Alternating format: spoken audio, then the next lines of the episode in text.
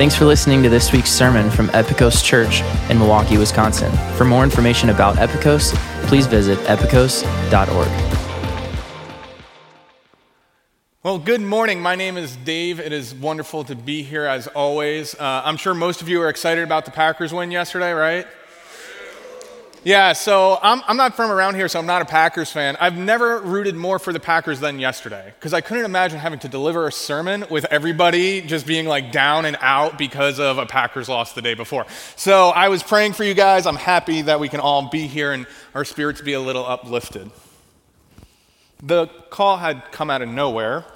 They hadn't done anything, they didn't win a competition, they didn't even enter into a raffle. Yet in Portugal in 2001, 70 complete strangers each received a phone call informing them that they were inheriting 25,000 euros. Now, most of them were utterly shocked and even thought that this was a scam. As it turns out, this was no scam. 13 years earlier, Luis Carlos, a wealthy aristocrat, wrote his will. Not having many friends, having no family, he finally found out what to do with his estate. One day, he just got out a phone book, picked 70 people randomly from that phone book. And the day that he died, they were all informed you are the recipients of his inheritance.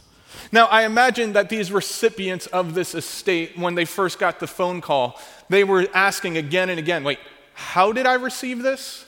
And once they had actually understood that they were receiving indeed this 25,000 euros, the next question logically is, well, what am I going to do with it? Now, we uh, don't get a divided estate from God, but we do understand that God is a God who gives blessings. Now, the word blessing can be very charged for us, right? We've, we've seen and heard its abuse mainly in pulpits. We, we've seen it cheapened on social media, hashtag blessed. For, for some of us, the word can actually be a little offensive, right? We, we look at our lives and we say, well, I guess God's blessings for the other half of Christians, the haves and have nots. And for yet again, many of us, the word is just uncomfortable. It makes us feel weird because we don't fully understand it. We're not sure what it means or how it works, so we rather just avoid this idea of blessing. And whether or not we think about it, at the same time, deep down, all of us are wanting it. We all look for blessing in our lives. And we ask those same questions that those recipients would have asked how can I get it? And what am I to do with it? As we look at Genesis 48 this morning, we're going to see that God has designed and restored us to delight in his blessing. So, if you would, uh, open your Bibles to Genesis 48. It will also be on the screen. We'll be looking at the first few verses getting going. Follow along with me. After this, Joseph was told, Behold, your father is ill. So he took with him his two sons, Manasseh and Ephraim and was told to Jacob, Your son Joseph has come to you. Then Israel, Israel being Jacob, summoned his strength and sat up in bed. And Jacob said to Joseph, God Almighty appeared to me at Luz in the land of Canaan and blessed me. And he said to me, Behold, I will make you fruitful and multiply you. I will make of you a company of peoples and will give this land to your offspring after you for an everlasting possession. And now your two sons who were born to you in the land of Egypt before I came to you in Egypt are mine. Ephraim and Manasseh shall be mine, as Reuben and Simeon are. And the children that you fathered after them shall be yours. They shall be called by the name of their brothers in their inheritance. As for me, when I came from Padan, to my sorrow, Rachel died in the land of Canaan on her way, when there was still some distance to go to Ephrath, and I buried her there on the way to Ephrath. Now, if you've been following along with us uh, in, our, in our study of Joseph and in our study of Genesis, it, it's not surprising to see this idea of blessing coming up once again. It's indeed a main and central theme of Genesis. But let's be clear about what blessing is and what blessing isn't. What we see that blessing is, it is the favor of God which results in our good and ultimately in our satisfaction in Him. Blessing is always rightfully understood as coming from God. He is the source of blessing. And blessing is only fully experienced in relationship with Him. That is one of the most important parts of understanding blessing in the Bible. It is always, every single time, in the context of relationship. And in fact, we see this, this favor, this God's blessing of people, of humanity, from the very get go. In Genesis 1, He creates humanity, creates Adam and Eve, and what is the first thing He does? He blesses them. This is his design from the beginning. He blesses humanity that they might enjoy him and find satisfaction in him and in his creation. That we might indeed marvel at the beauty of a sunset. That, that we would look at the fruits of our labor and find purpose and satisfaction. Of course, there is the, the delight that we can have in the richness of relationships with others. This is God's design for us in creations. We are recipients of his blessing. But not only are we created as recipients, we also see in Genesis 1 and 2 that since we are created in God's image, we're also conduits of blessing. Being image bearers, uh, Adam and Eve, they are, they are commissioned to go out into the world, to multiply and fill the world. And in essence, what they are doing is they are spreading God's blessing throughout creation. Sadly, as we know in, in, Genesis 3, Adam and Eve sin. They, they turn away from God. They're exiled from the garden. This relationship, God, is severed.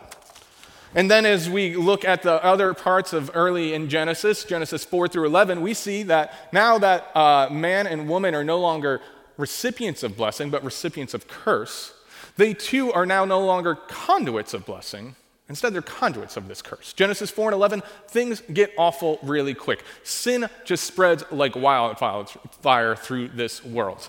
Murder, envy, strife, violence, adultery, it all happens. God's good intention to bless humanity seems utterly lost. And then we come to Genesis 12. Now, I feel like we often go to Genesis 12 here, but let me just remind us that Genesis 12 is a key and foundational passage in Scripture. So much so that the Apostle Paul in Galatians 3 refers to Genesis 12 as God announcing the gospel in advance. So, Genesis 12, 1 through 3, let's look at it quickly. The Lord said to Abraham, or Abram, sorry, go from your country and your kindred and your father's house to the land that I will show you. I will make of you a great nation. I will bless you and make your name great, so that you will be a blessing. I will bless those who bless you, and him who dishonors you I will curse. And in you all the families of the earth shall be blessed. So, what we see here in Genesis 12, 1 through 3, this promise to Abraham is that God is now going to set in motion his plan of redemption for humanity. He is going to reverse this curse of sin so that he can restore humanity to blessing. And he's going to do it through Abraham and ultimately this promise of a descendant who becomes Jesus Christ. And what does Paul tell us about Jesus Christ in Galatians 3? That he hangs on a uh, cross taking the curse so that all of us who put our faith in him can gain and be recipients of the blessing. This is God's intention for you at creation, and this is God's intention for you in redemption. That you would be a recipient of his blessing, the favor of God, which provides your good and your satisfaction in him. Too often we fall into this trap of thinking that somehow our joy and God's design for our lives are in opposition to one another, right? That, that my desires and God's glory, those are at odds. But what we see is that God actually desires our joy even more than we do. God wants us to be in a relationship with Him and to experience the fullness of joy that He has created us in this world for. Uh, the Westminster Catechism, written in the 17th century, sums it up this way The chief end of man is to glorify God and enjoy Him forever. John Piper, a modern theologian, famously put it another way God is most glorified when we are most satisfied in Him. This, this idea that God is against our joy, that He's come to kill our fun, is a gross misrepresentation of who He is. He has designed life in a certain way that if we are to embrace and live in His design, it will actually produce the most joy in our hearts. God has designed and restored us to delight in His blessing. All right, now with that backdrop, let's return to Genesis 48. I know that was a long introduction, but thanks for sticking with me. Jacob, Joseph's father, is dying. He sets up this plan to adopt Joseph's two oldest sons. So they will become equal inheritors with uh, uh, Jacob's 11 other sons. But before we look at that, I want to look at these two instances that Jacob refers to. He refers first to God's blessing of him and then, second, he refers to the death of his wife, Rachel. Now, what's interesting, if we look back in Genesis 35, these two instances are mentioned, and they happen one right after the other. So you have God's blessing, and specifically God's blessing for descendants, and then right after it, you have Jacob losing his beloved wife. And it seems weird, doesn't it? Like this blessing and then this losing of his wife. I mean, how do we make sense of that? Uh, and in, in one sense, we can say that, that uh, Jacob's life is, is marked by blessing. And on the other hand, we can say that it is marred by pain. And certainly, we can say that about our own lives as well. There is this tension of how do we hold God's blessing, God's goodness, God's intention for us, and the pain we experience in a Genesis 3 world. I've thought a lot about this the past few days. To be honest, this has been one of those passages that, that really just eats at you. Trying to hold the, the truth of God's word and trying to reconcile and make sense of it in my life and ours. I mean, I'm familiar not with all, but a lot of the stories in this room. I, I know of the pain that has devastated a lot of you, the horrific tragedy, the accidents that have left some of you with chronic pain, disease, loss of loved ones, constant financial stress, children who have walked away from the Lord, infidelity, betrayal, this, this never seeming ending cycle of shame and depression and addiction, this unrelenting anxiety, infertility, the, the unfulfilled desire for a spouse, lack of career opportunities. These are things that we all experience in, in some season of our lives, in some areas of our lives. When we think of God's blessing, it actually seems quite foreign to us, doesn't it? And if we were honest, we wouldn't describe our lives or parts of our lives in any way, shape, or form as enjoying the goodness and the satisfaction that He provides for us. So, cautiously, without saying that this is going to be exhaustive, an all encompassing answer, I think there are three insights that we can get from Jacob's reflection on his deathbed.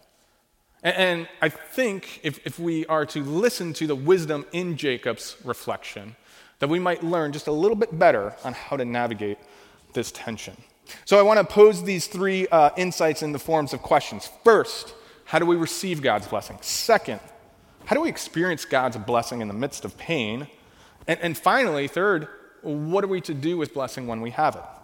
So, first, how do we receive God's blessing? All right, if you remember Jacob's story, his whole life is bent on getting blessing. This is his mission, right?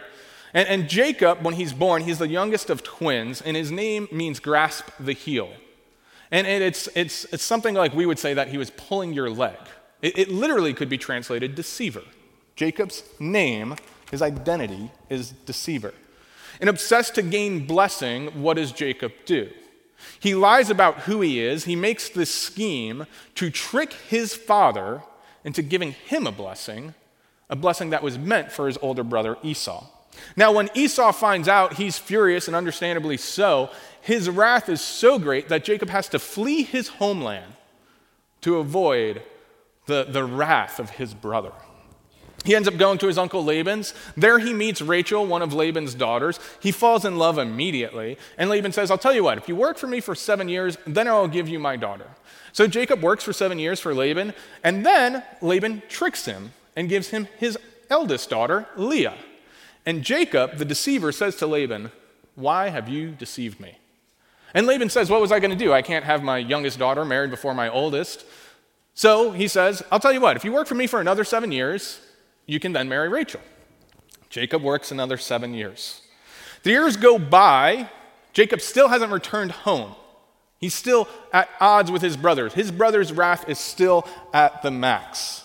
Jacob's two wives, they're always competing with one another, seeking his affection, so much so that they have Jacob sleep with each of their handmaids so that he can uh, or that they can produce more children for him and hopefully earn more of his affection.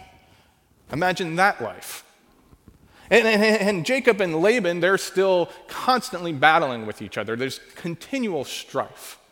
So, in one sense, we can look at Jacob's life because he has this material blessing and, and see that God has indeed blessed him.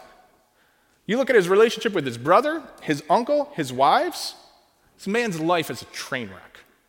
It's an absolute mess. And it started, it went on this trajectory when he lived out his identity as that deceiver, chasing after blessing.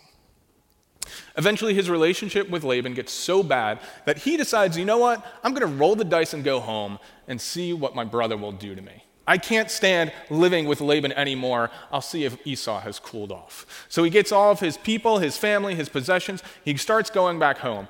And he sends wave after wave of possession and peoples to Esau, hoping to ease his anger. Eventually, he sends all of them away, so he's just left by himself. And then this man encounters him, this man that wrestles him. And, and, and, he says that this is God later in the passage, so we know that this man is God. But let's pick it up in Genesis 32. And Jacob was left alone, and a man wrestled with him until the breaking of the day. When the man saw that he did not prevail against Jacob, he touched his hip socket, and Jacob's hip was put out of joint as he wrestled with him. Then he said, Let me go, for the day has broken. But Jacob said, I will not let you go unless you bless me. The day has come. The, the man is trying to get out of there. God wants to leave. And Jacob was holding on for dear life. And he is saying that I have tried to gain blessing in every other way. My life has not had one bit of blessing. It just seems like this complete mess. I am not going to let true blessing get away from me this time. Returning to verse 27. And he, being the man, being God, said to him, What is your name? And he said, Jacob. Then he said, Your name shall no longer be called Jacob, but Israel, for you have striven with God and with men and have prevailed. You can almost hear God's reply, Jacob screaming, I'm not letting go until you bless me. And God just saying, Okay, that, that's fair, Jacob. I, I just have one question for you. Do you remember that time that you asked somebody else for blessing all those years ago? You remember that thing with your father? Here, here's my question for you, Jacob. What's your name? In that moment, Jacob is brought back to this action, to this time that he lived out his identity as the deceiver, and the train wreck, the trajectory of his life that that sent him on. The guilt and the shame, it just all falls upon him. And he's finally broken. And he finally just comes out and he says it. My name's Jacob. I'm the liar. I'm the deceiver. And here is the blessing of God. We offer him our true identity, our true name, our brokenness, our sin. And how does God respond? He says, No, that was your name. No more. I'm going to give you a new name, new identity. I'm going to take that sin from you. It's the wisdom that we get from Jacob's life, how we are to receive God's blessing. First and foremost, God is after our hearts. It is His desire to restore your soul to Him. And that as we come to the cross, as we confess who we are in our sin, God takes that, put on Jesus, and we get this new identity in Christ, beloved sons and daughters completely restored and clean. This is God's blessing, a repaired relationship with Him and a restored identity in Christ. Perhaps you've put your faith in Christ, yet this idea of blessing in this way actually seems very foreign to how you have lived, to what your life looks like this week. The idea of saying that you are enjoying and satisfied with your relationship with God, with your life, is laughable. You actually take offense when you hear that, that somebody could live such a way. And, and perhaps rather than living in this new identity, you've just been living in the old one, been living out of our Jacobness, so to speak. And, and, and, you think that God is upset with you because you're living in sin, and therefore He's punishing you and He's withdrawing from you. That He's withholding reward in your life because you're misbehaving. In actuality, what is happening is you are disconnecting yourself from God, neglecting re- this relationship, living not in your new identity, but out of your old one, and you aren't experiencing the blessing that comes with being in communion with God, being in a repaired relationship with God, and living in a restored identity. Author Jay Stringer puts it this way I think this is wonderful. You do not wither and rot because of your sin. You wither in sin because you are disconnected from the vine. And perhaps, like Jacob, it's been years of you running like this. You and God are doing this dance. I'll warn you, God is not into quick fixes. There will be nights of wrestling. But what God is into, and I promise you this, He is into true, permanent, and lasting change. Is into heart level transformation. I mean, what could be more permanent and lasting and changing than a new name, than a core name identity being switched? Let's glean this wisdom from Jacob of where true blessing is found, that it is recognized in our relationship with Him and a restored identity. Because God has designed us, and He restores us, to be recipients of His blessing. Second question How do we experience God's blessing in the midst of life's pains? Now, it isn't as if after this point in Jacob's life it all goes smoothly, right? Uh, it, it's not like, okay, he's had this blessing from God and now the rest of his life is a piece of cake. It's actually quite the opposite when you stop and think about it. I mean, Jacob, right, he, he has the, this beloved son, Joseph, who his brothers kill or sell, but they tell him that they killed him. So he has the pain of a loss of a son. And even though this son is alive, for 20 years he grieves. And for 20 years he misses out on seeing this son grow. He, he then has this, this uh, global catastrophe, this famine that he lives through, something that we can understand in these days of living through something like that. In some sense, if you look at Jacob's life, it's marred with pain. So much so that in the previous chapter, if, do you remember how he described his life to Pharaoh? He says it was filled with evil. He says the days have been unpleasant. And yet, if we look down a little further in our passage, we see Jacob describing God in this way looking at verse 15.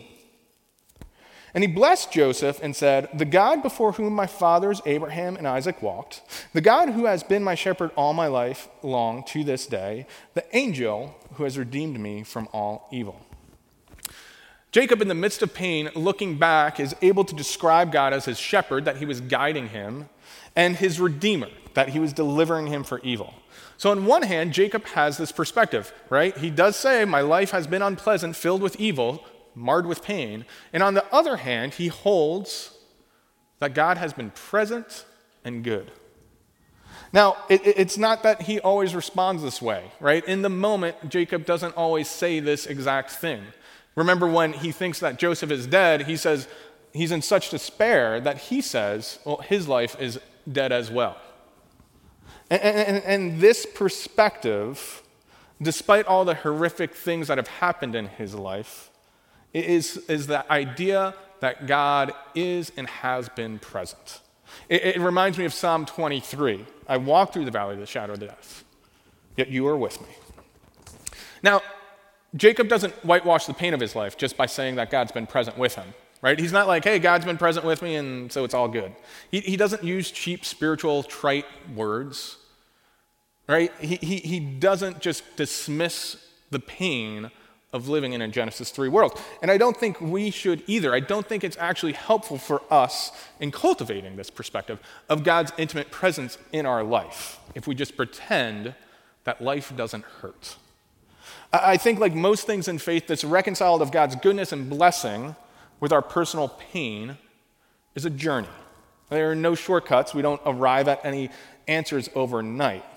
And, and we can look back at certain things in our life and, and we can see how God was working through them, right? We can look back at some of those hard seasons and see the good that God brought out of it, see how God formed us in that time.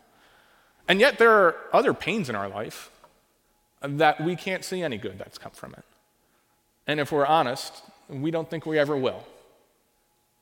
And you know what? Maybe on this side of eternity we won't. I don't think some things are meant to be resolved on this side of eternity.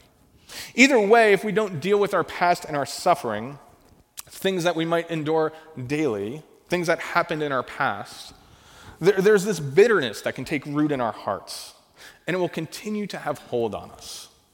We often have to go back in order to move forward, to see God's presence with us in the journey, even if we weren't able to see it at the moment. Two books that I highly recommend for, for trying to uh, go on this journey of understanding God's presence with us in pain and, and how He heals us in the present. First book, Tim Keller's Walking Through Pain and Suffering with God. High recommend. Second book, Pete Scazzero, an Italian, so you gotta love him. Uh, Emotionally Healthy Spirituality. Both wonderful tools, both uh, uh, high recommends. And as we begin to walk through our pain, as we begin to acknowledge it, as we begin to bring it before the Lord, as we get, begin to show our wounds to our trusted brothers and sisters in Christ, what we're allowing is the truth of the gospel to speak into that, to that new identity to speak into that.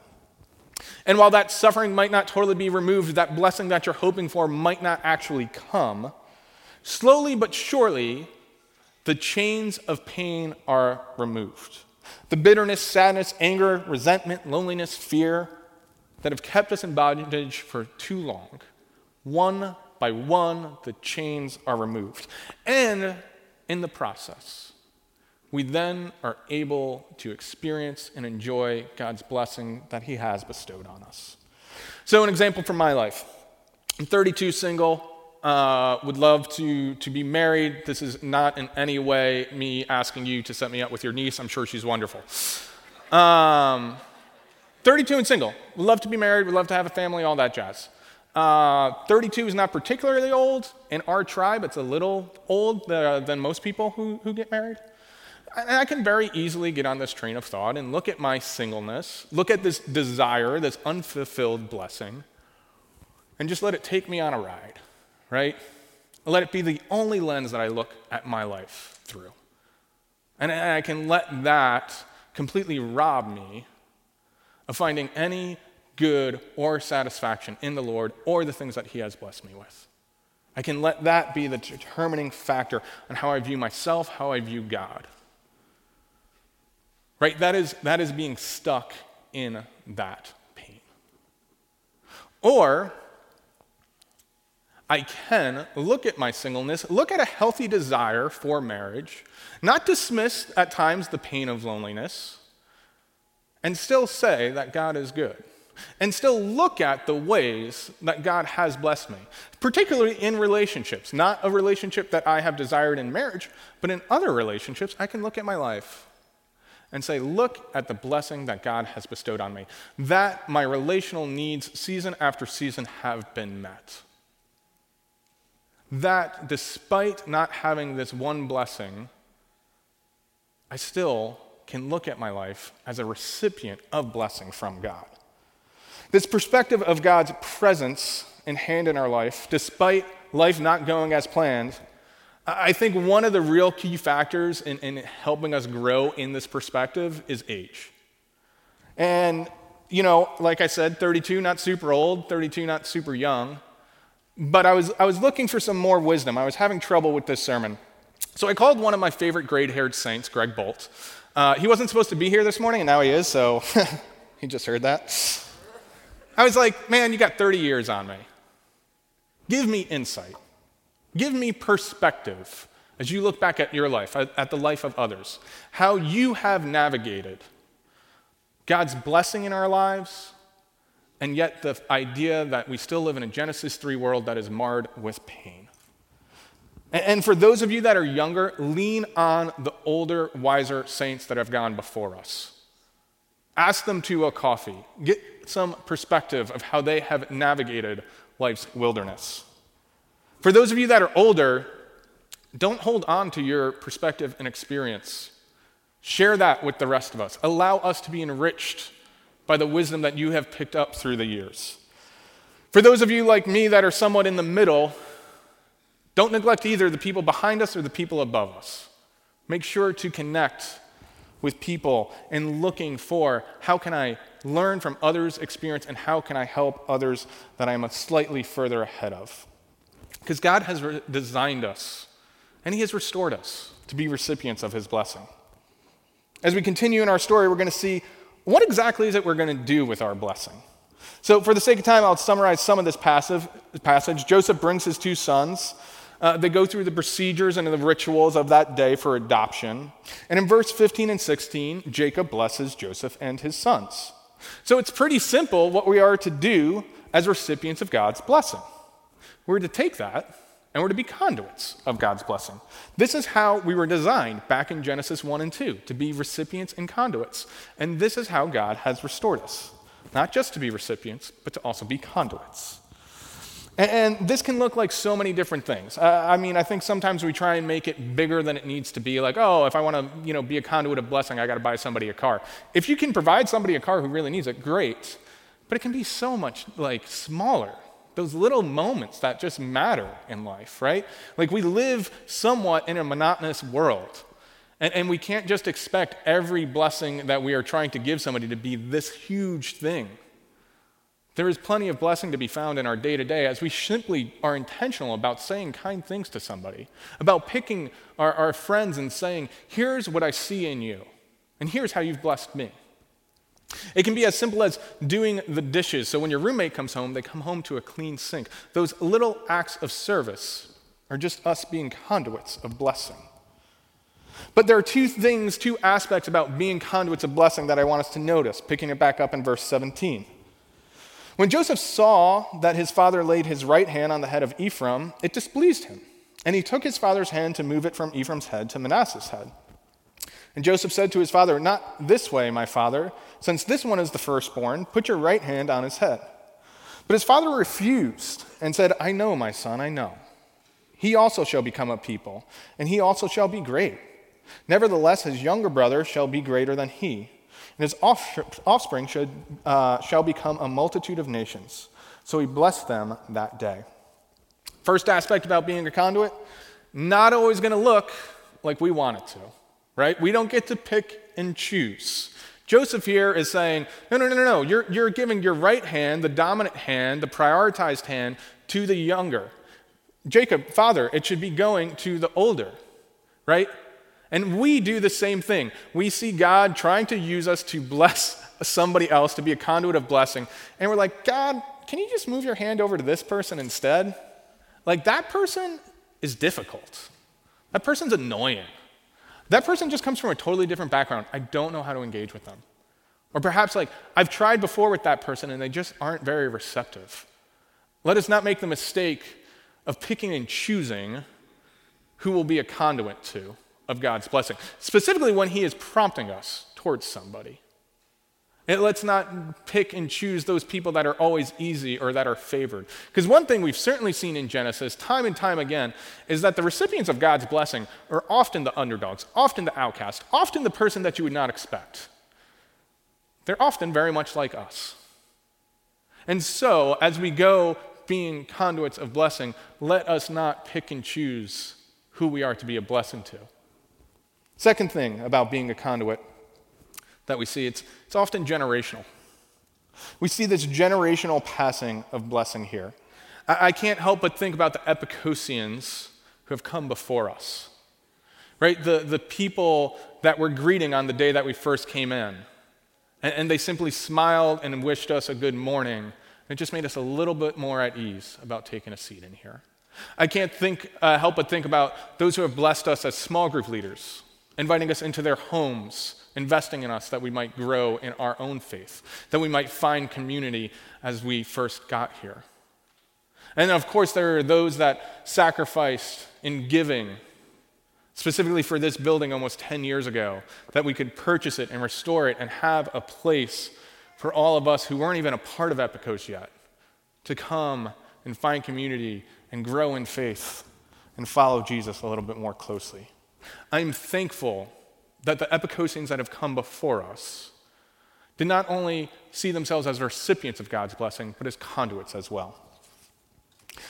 What will the Epikosians who come after us say about us? Will they say that we have invested in the generation after? Will we rise to that call, not simply to be recipients of God's blessing, but also to be conduits? And to be honest with you, while being a conduit is focused on the other, if you really want to enjoy God's blessing, you'll step into being a conduit.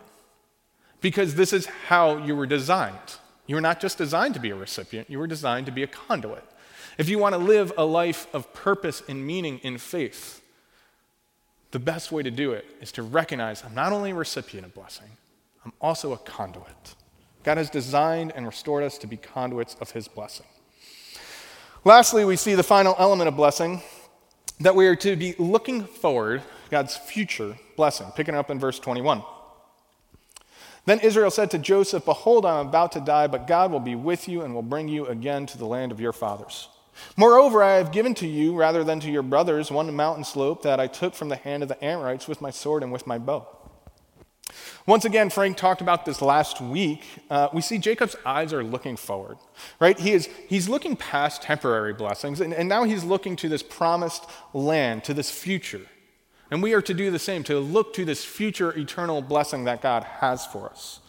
I mean, I imagine that this idea of looking forward to God's eternal blessing sustained Jacob through a lot of those instances when his life was marred with pain, that he was looking to a future home. And I don't know what your hope for is in this life, what blessing you are hoping to experience in this life. It is probably a very good thing. For some of us, that will come to fruition, for some of us, it won't. For some of us, it will come to fruition and it will be everything we wanted. And for some of us, it will come to fruition and be slightly disappointing. Whatever it is, I can 100% guarantee you it will fade. It will not last in eternity. We have to be people that have our eyes and our hearts locked on eternal blessing. We get to experience, be recipients of God's good blessing in this life, but ultimately, our home is not this one. God has designed and restored us for an eternal blessing. As I've wrestled with this passage this week, and you know how God has created us for blessing, not wanting to cheapen it, not wanting to commercialize it, not wanting to diminish the pain that we all have of living in a Genesis 3 world. As I've been wrestling and thinking through all these things, I've also thought a lot about sneezing. I, have made this commitment over the next week when it comes to sneezing. When I sneeze, I'm going to remind myself that I am a recipient of God's blessing. When I've been living in that old identity, I will remind myself when I sneeze that God has prepared my relationship with Him. He has restored my identity. I'm indeed a recipient of His blessing. On that inevitable second sneeze, I'm going to pick something from that day. Something small but something good. The enjoyment of His creation, the feeling of the sun on your skin during a cold day, catching some third eye blind on the radio, the satisfaction of a good meal, the euphoria of laughter with friends as I'm playing cards, the delight of a conversation with a close friend, uh, of feeling intimacy and connection. I will pick something small from my day on that second sneeze, and I will remind myself that I am a recipient of God's blessing. When someone else sneezes, I'm going to flip it. I will remind myself that I am not just a recipient of God's blessing, I'm also to be a conduit.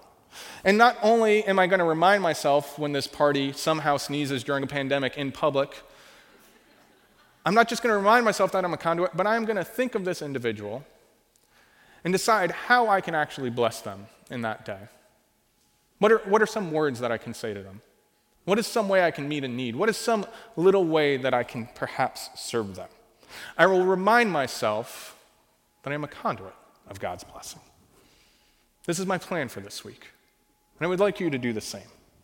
As you are in your home, as you're at work, as you're in the grocery store with your friends, with your family, with your neighbors, I would like you to listen to sneezes. And as you hear them, your own and others, be reminded of the truth of Genesis 48. God has designed us, He has restored us to delight in His blessing. Let's pray. Father, we thank you for your word. We thank you that it is not removed from our lives, that it doesn't live in some fantasy land, that it very much deals with the experiences of this life, the trials and the joys, the pains and the blessings. Father, I pray for us as an individual and as a congregation that we would be men and women that understand that we are recipients of your good blessings that through Jesus Christ that our relationship can be restored with you. I pray for those of us that need to wrestle with you over the coming days and weeks, Lord, that you would give us courage and strength. And I pray that as we are going about our days and our lives, that we will be aware of those around us, seeing their needs, thinking about how we can be a conduit of your blessing to them. Pray all this in your Son's name. Amen.